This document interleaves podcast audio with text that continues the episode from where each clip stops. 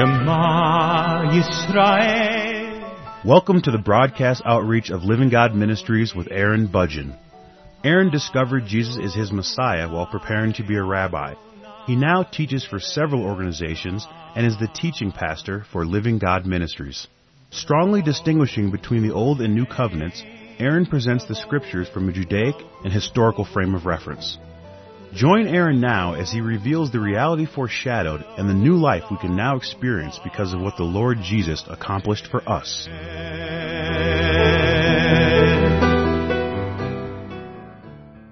It's not unusual for a person to turn to religion when they're experiencing a great deal of suffering or loss in their personal life.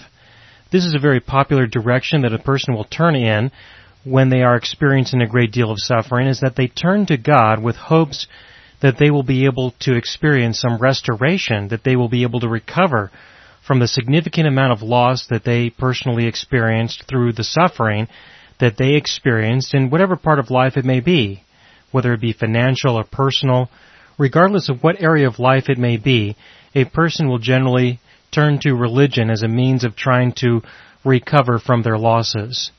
In response to this, there are many religious people who are considered to be leaders in their religious organizations who do specifically cater to these needs. They will reach out to other people into the context of, come to me and I will teach you how to be restored and I will provide you with the means and mechanism by which you can be restored first to your God and then through your devotion to your God, then He will respond by restoring to you those things that you lost, by providing you with means by which you can recover from the suffering that you are experiencing right now.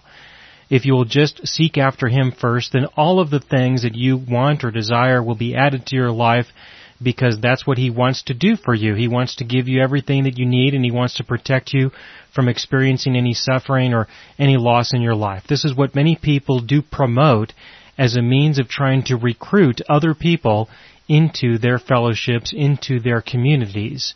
This is a very popular means of evangelism. And many people will respond to this very well. They will respond to this because deep down inside they know that they are definitely hurting, that they are definitely suffering, and they don't know what else to do. This is also described in the context of Jesus is the answer to every problem in your life. No matter what it is, Jesus will be the answer.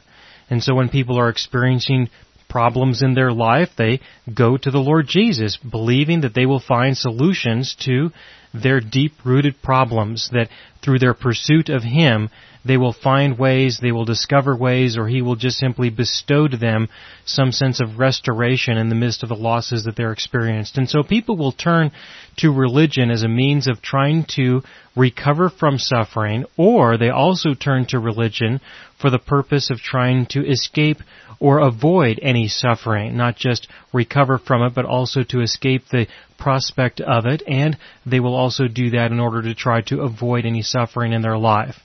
Now this of course depends on who they participate with because there are many religious people who will say things like, now you had better be sure that you get all of the sin out of your life and make sure you don't sin because if you, if you do start sinning more or you aren't successful in getting the sin out of your life, then your God will punish you. He will cause sufferings to occur in your life so that he can inspire you so that he can encourage you to stop sinning. That's what many people will say as well as a as a means of trying to encourage people and inspire them to start living a more holy life.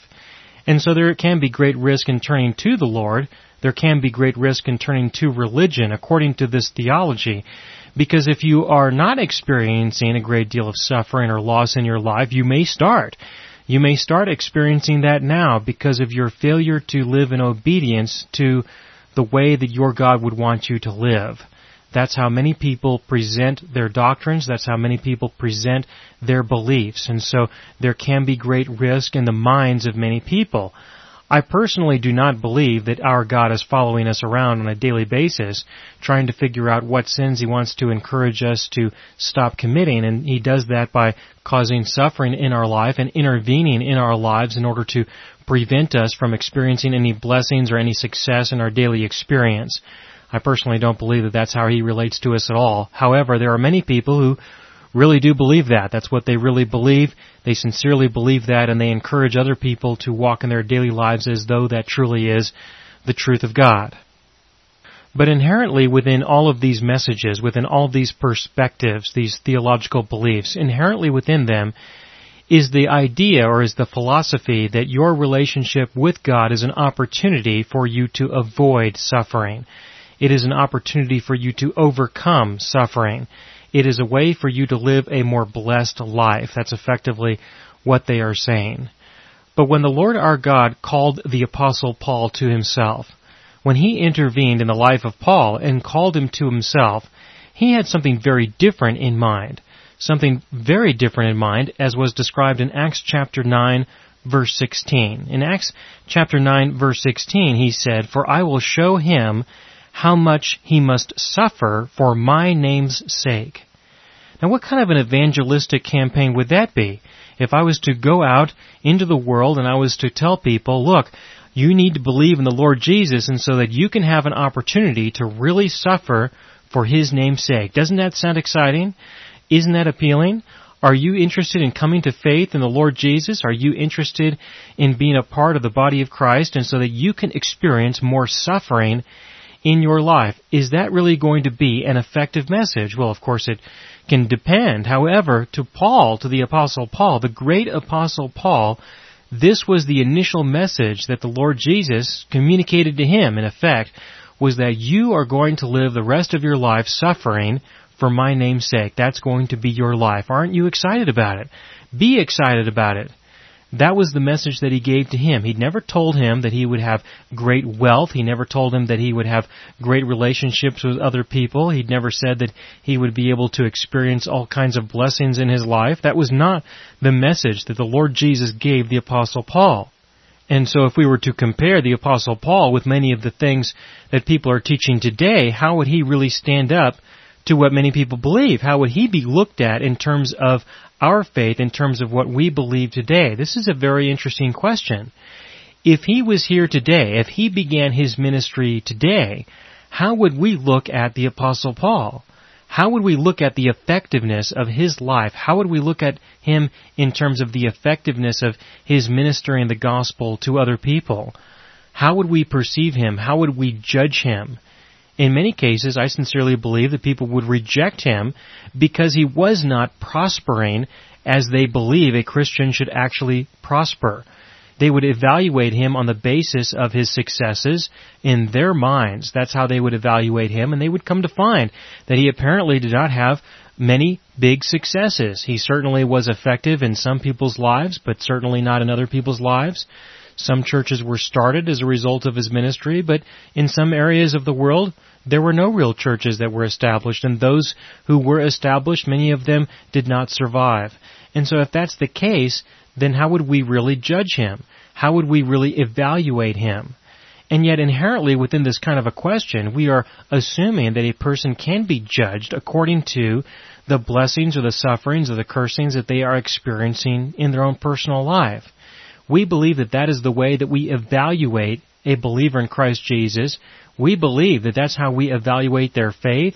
We believe that that's how we evaluate their ability to contribute to our lives here in this world. That's what people believe. It's very unfortunate because it certainly is not true. It's not true at all, but there are a lot of people who do certainly believe that and live their lives according to that particular belief. But when it came to the apostle Paul, this is certainly not the case. He was called to a life of suffering. Now when considering that, we can look at the scriptures and see that he was certainly quite effective, especially to this day. Look at the scriptures and you can see that he wrote the majority of the New Testament. Now if he wrote the majority of the New Testament, I would venture to say that he had something worth saying, and he had something worth listening to. And certainly that's the case because we have been passing his letters around ever since he wrote them. Throughout the course of the last 2,000 years approximately, we've been passing his letters around, being encouraged by them, getting to know our God as a result of them. They are certainly having a tremendous influence on many people's lives, mine especially. I am very thankful for the letters that Paul wrote and for the testimony that he gave. And so if I was to evaluate his effectiveness, or if I was to evaluate how blessed he was, then how would I really measure that? this certainly to me is a way of measuring it because through his letters I can see that he grew to know his God. He grew in a personal relationship with his God to the extent where he grew to know him, and to me that is a big deal.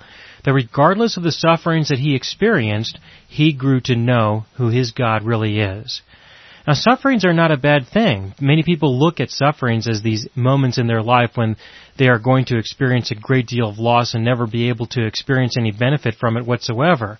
But that certainly is not the case as far as I can tell because sufferings are a wonderful opportunity to grow to know your God even more. They are a wonderful opportunity for you to truly, deeply know Him in a very personal way.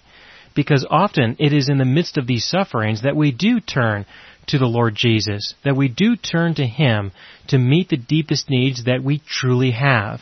Because the sufferings that we encounter are, in general, reminders to us that we do have deep needs that this world will never be able to fulfill. It's a wonderful opportunity to be reminded of that if we will only believe it to the extent where we will turn to the person who will meet the deep needs that we do have. If we will only do that, then we have a new opportunity to get to know our God, especially in contrast with the sufferings that we experience. Let me give you an example. Assume that we experience a great deal of suffering because of economic hardship or because of a personal relationship that really goes bad.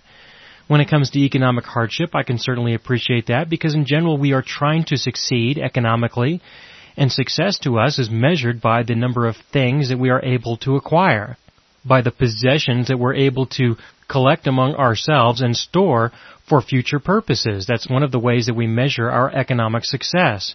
And if we don't experience that kind of success, then we call that a suffering. We call that a great deal of loss, either because of a missed opportunity or because of a direct loss where we just simply have to give things away. We have to give them up or we have to sell them. Either way, we no longer have them and so we consider that to be a loss. We consider that to be a significant loss. And yet in the midst of that, it's a wonderful opportunity for us to be reminded of the reality that this is not heaven.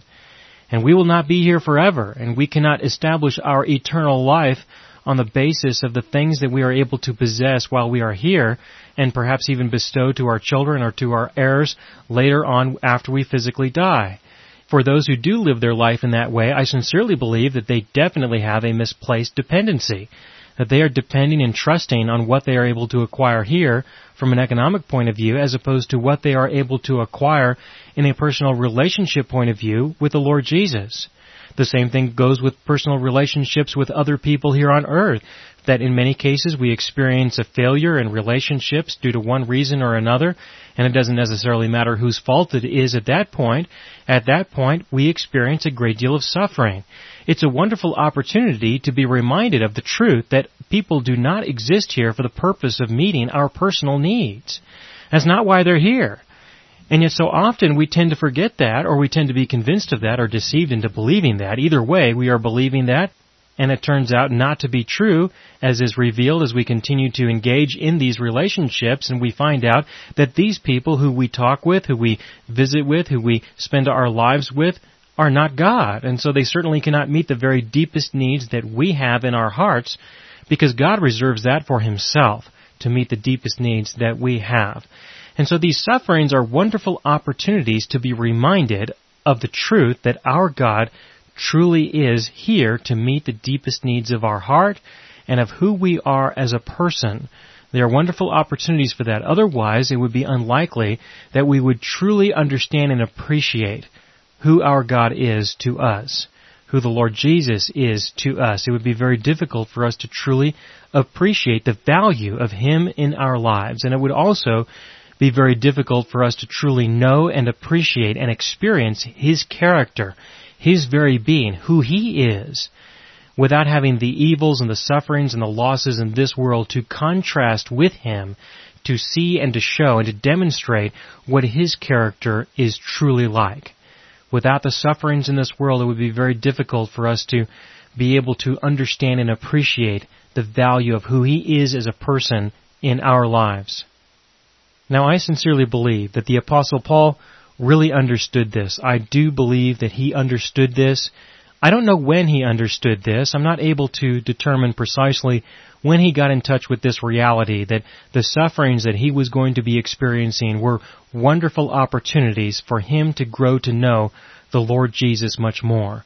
I don't really know when that occurred. I personally believe that as he continued to live his life, he experienced more sufferings and through that he came to know the Lord Jesus more. But when this actually became a reality to him and something that he would understand truly in terms of his relationship with his God, I don't really know. I don't really know when that may have occurred. I don't really know when he had a complete and full understanding of not only the gospel, but the implications of the gospel and how that would have an effect on our lives. But I do know that he grew to understand this over a period of time.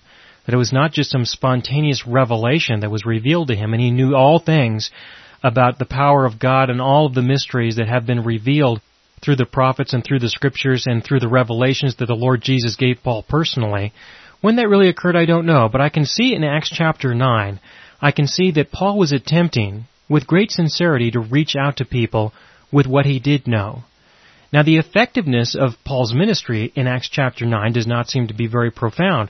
It does not appear that many people responded to his message. Now that could mean that it was because he was relatively immature in his faith. That could be a distinct possibility. It could be that he was very mature in his faith and people were not responding to the message that he was wanting to share with the people. We don't know. We don't have enough evidence to know at what level he was at in his maturity and in his growth at the time that he was in Jerusalem, for example, in Acts chapter 9, or when he was in Damascus. We don't really know. But what we do know is that the people were not responsive. They did not want to receive whatever message he was wanting to give. And the end result of that is described in Acts chapter 9 beginning in verse 29. In Acts chapter 9 verse 29 it says, And he was talking and arguing with the Hellenistic Jews, but they were attempting to put him to death.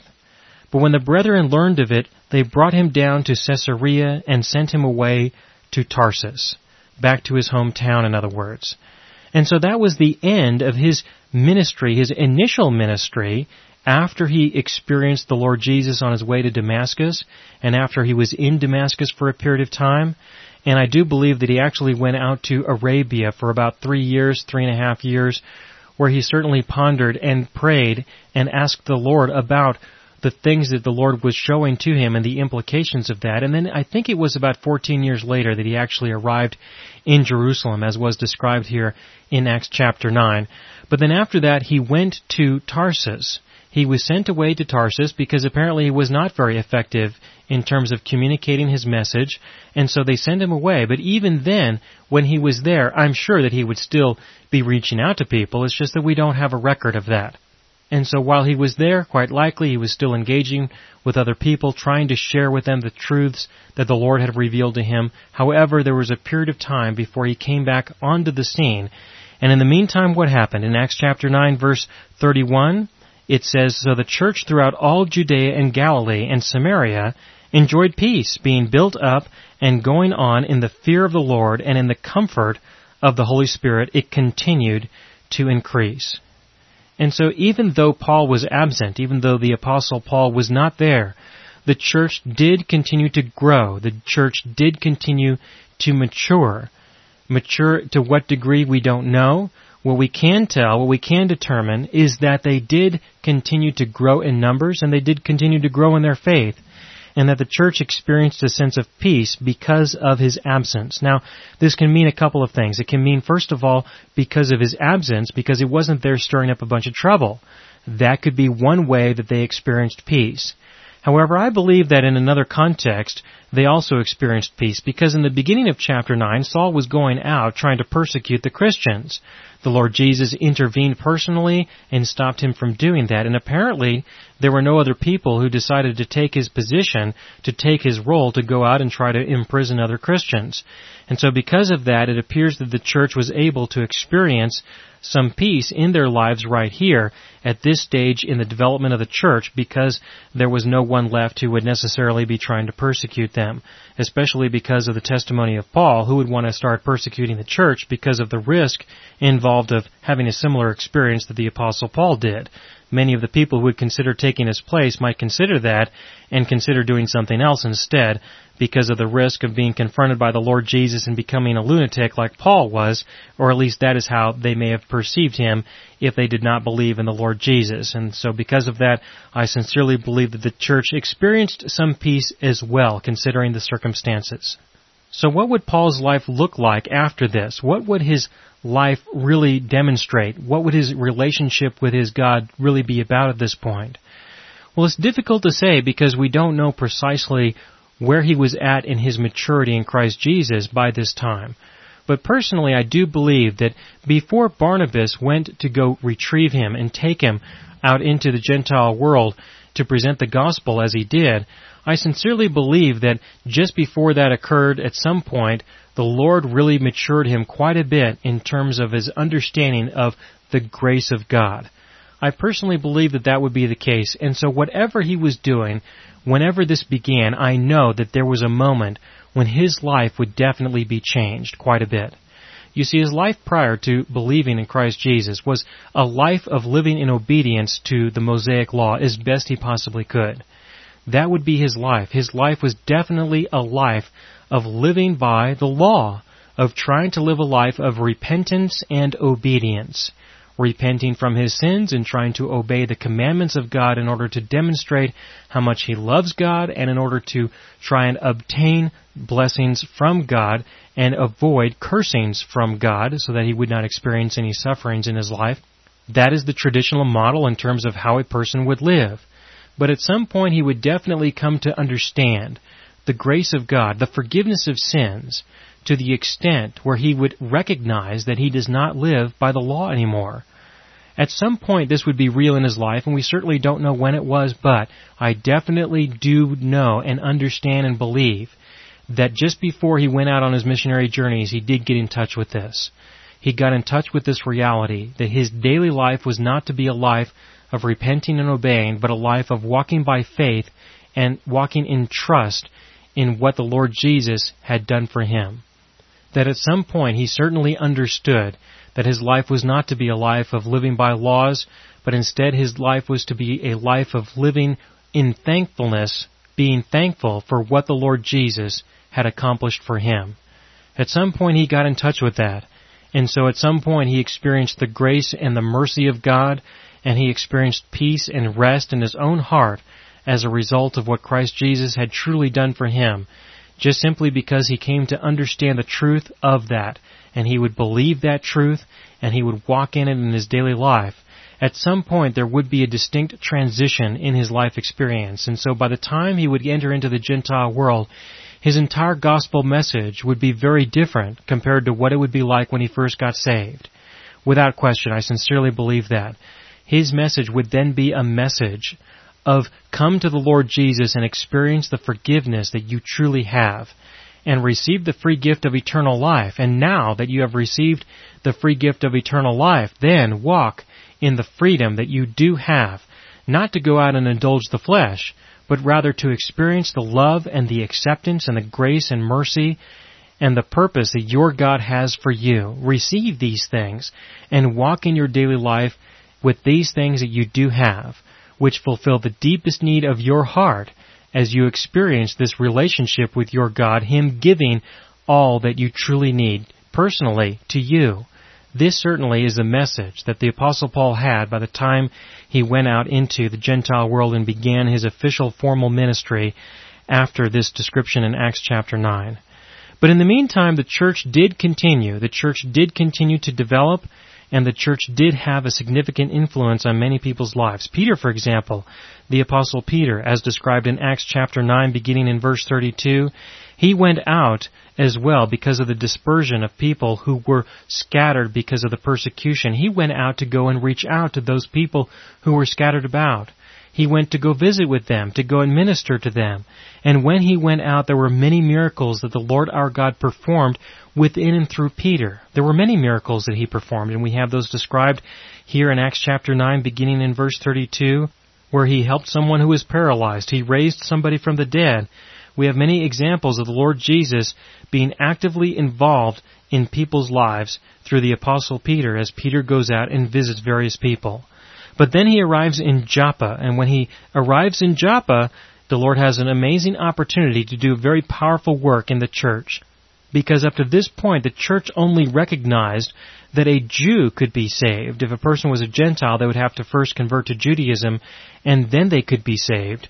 But beginning in Acts chapter 10, we have the testimony of the Lord Jesus showing the church that a Gentile can also be saved without first becoming a Jew. And he does this through the Apostle Peter.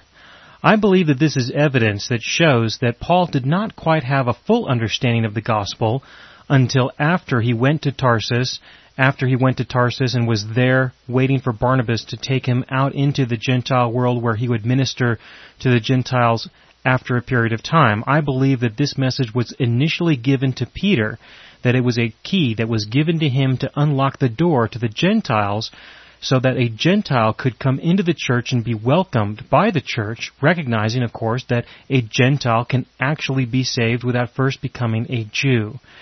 Now I believe that that was a message that was given through Peter. However, I do believe that it was the apostle Paul who actually took that message, carried that message, and actually described what the implications were in light of that message that a Gentile could actually be saved. I believe that through his understanding of forgiveness and through the revelation that was given through Peter, he was able to take this message further well beyond what the early church in Jerusalem was able to consider until Paul brought it to them in Acts chapter 15. It was in Acts chapter 15 that he and Barnabas brought this message to the church in Jerusalem for them to consider, and the results of that council is described in that chapter, which I will come to shortly. But I am out of time for this broadcast, and so I will continue in Acts chapter 10 in the next broadcast.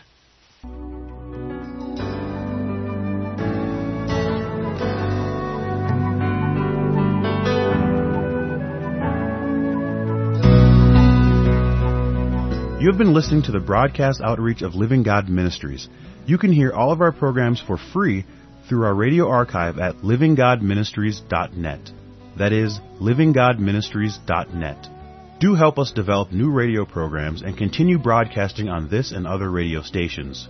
Send your contributions to Living God Ministries, P.O. Box 38353, Colorado Springs, Colorado 80937 or use the donation link on our website livinggodministries.net. That is livinggodministries.net.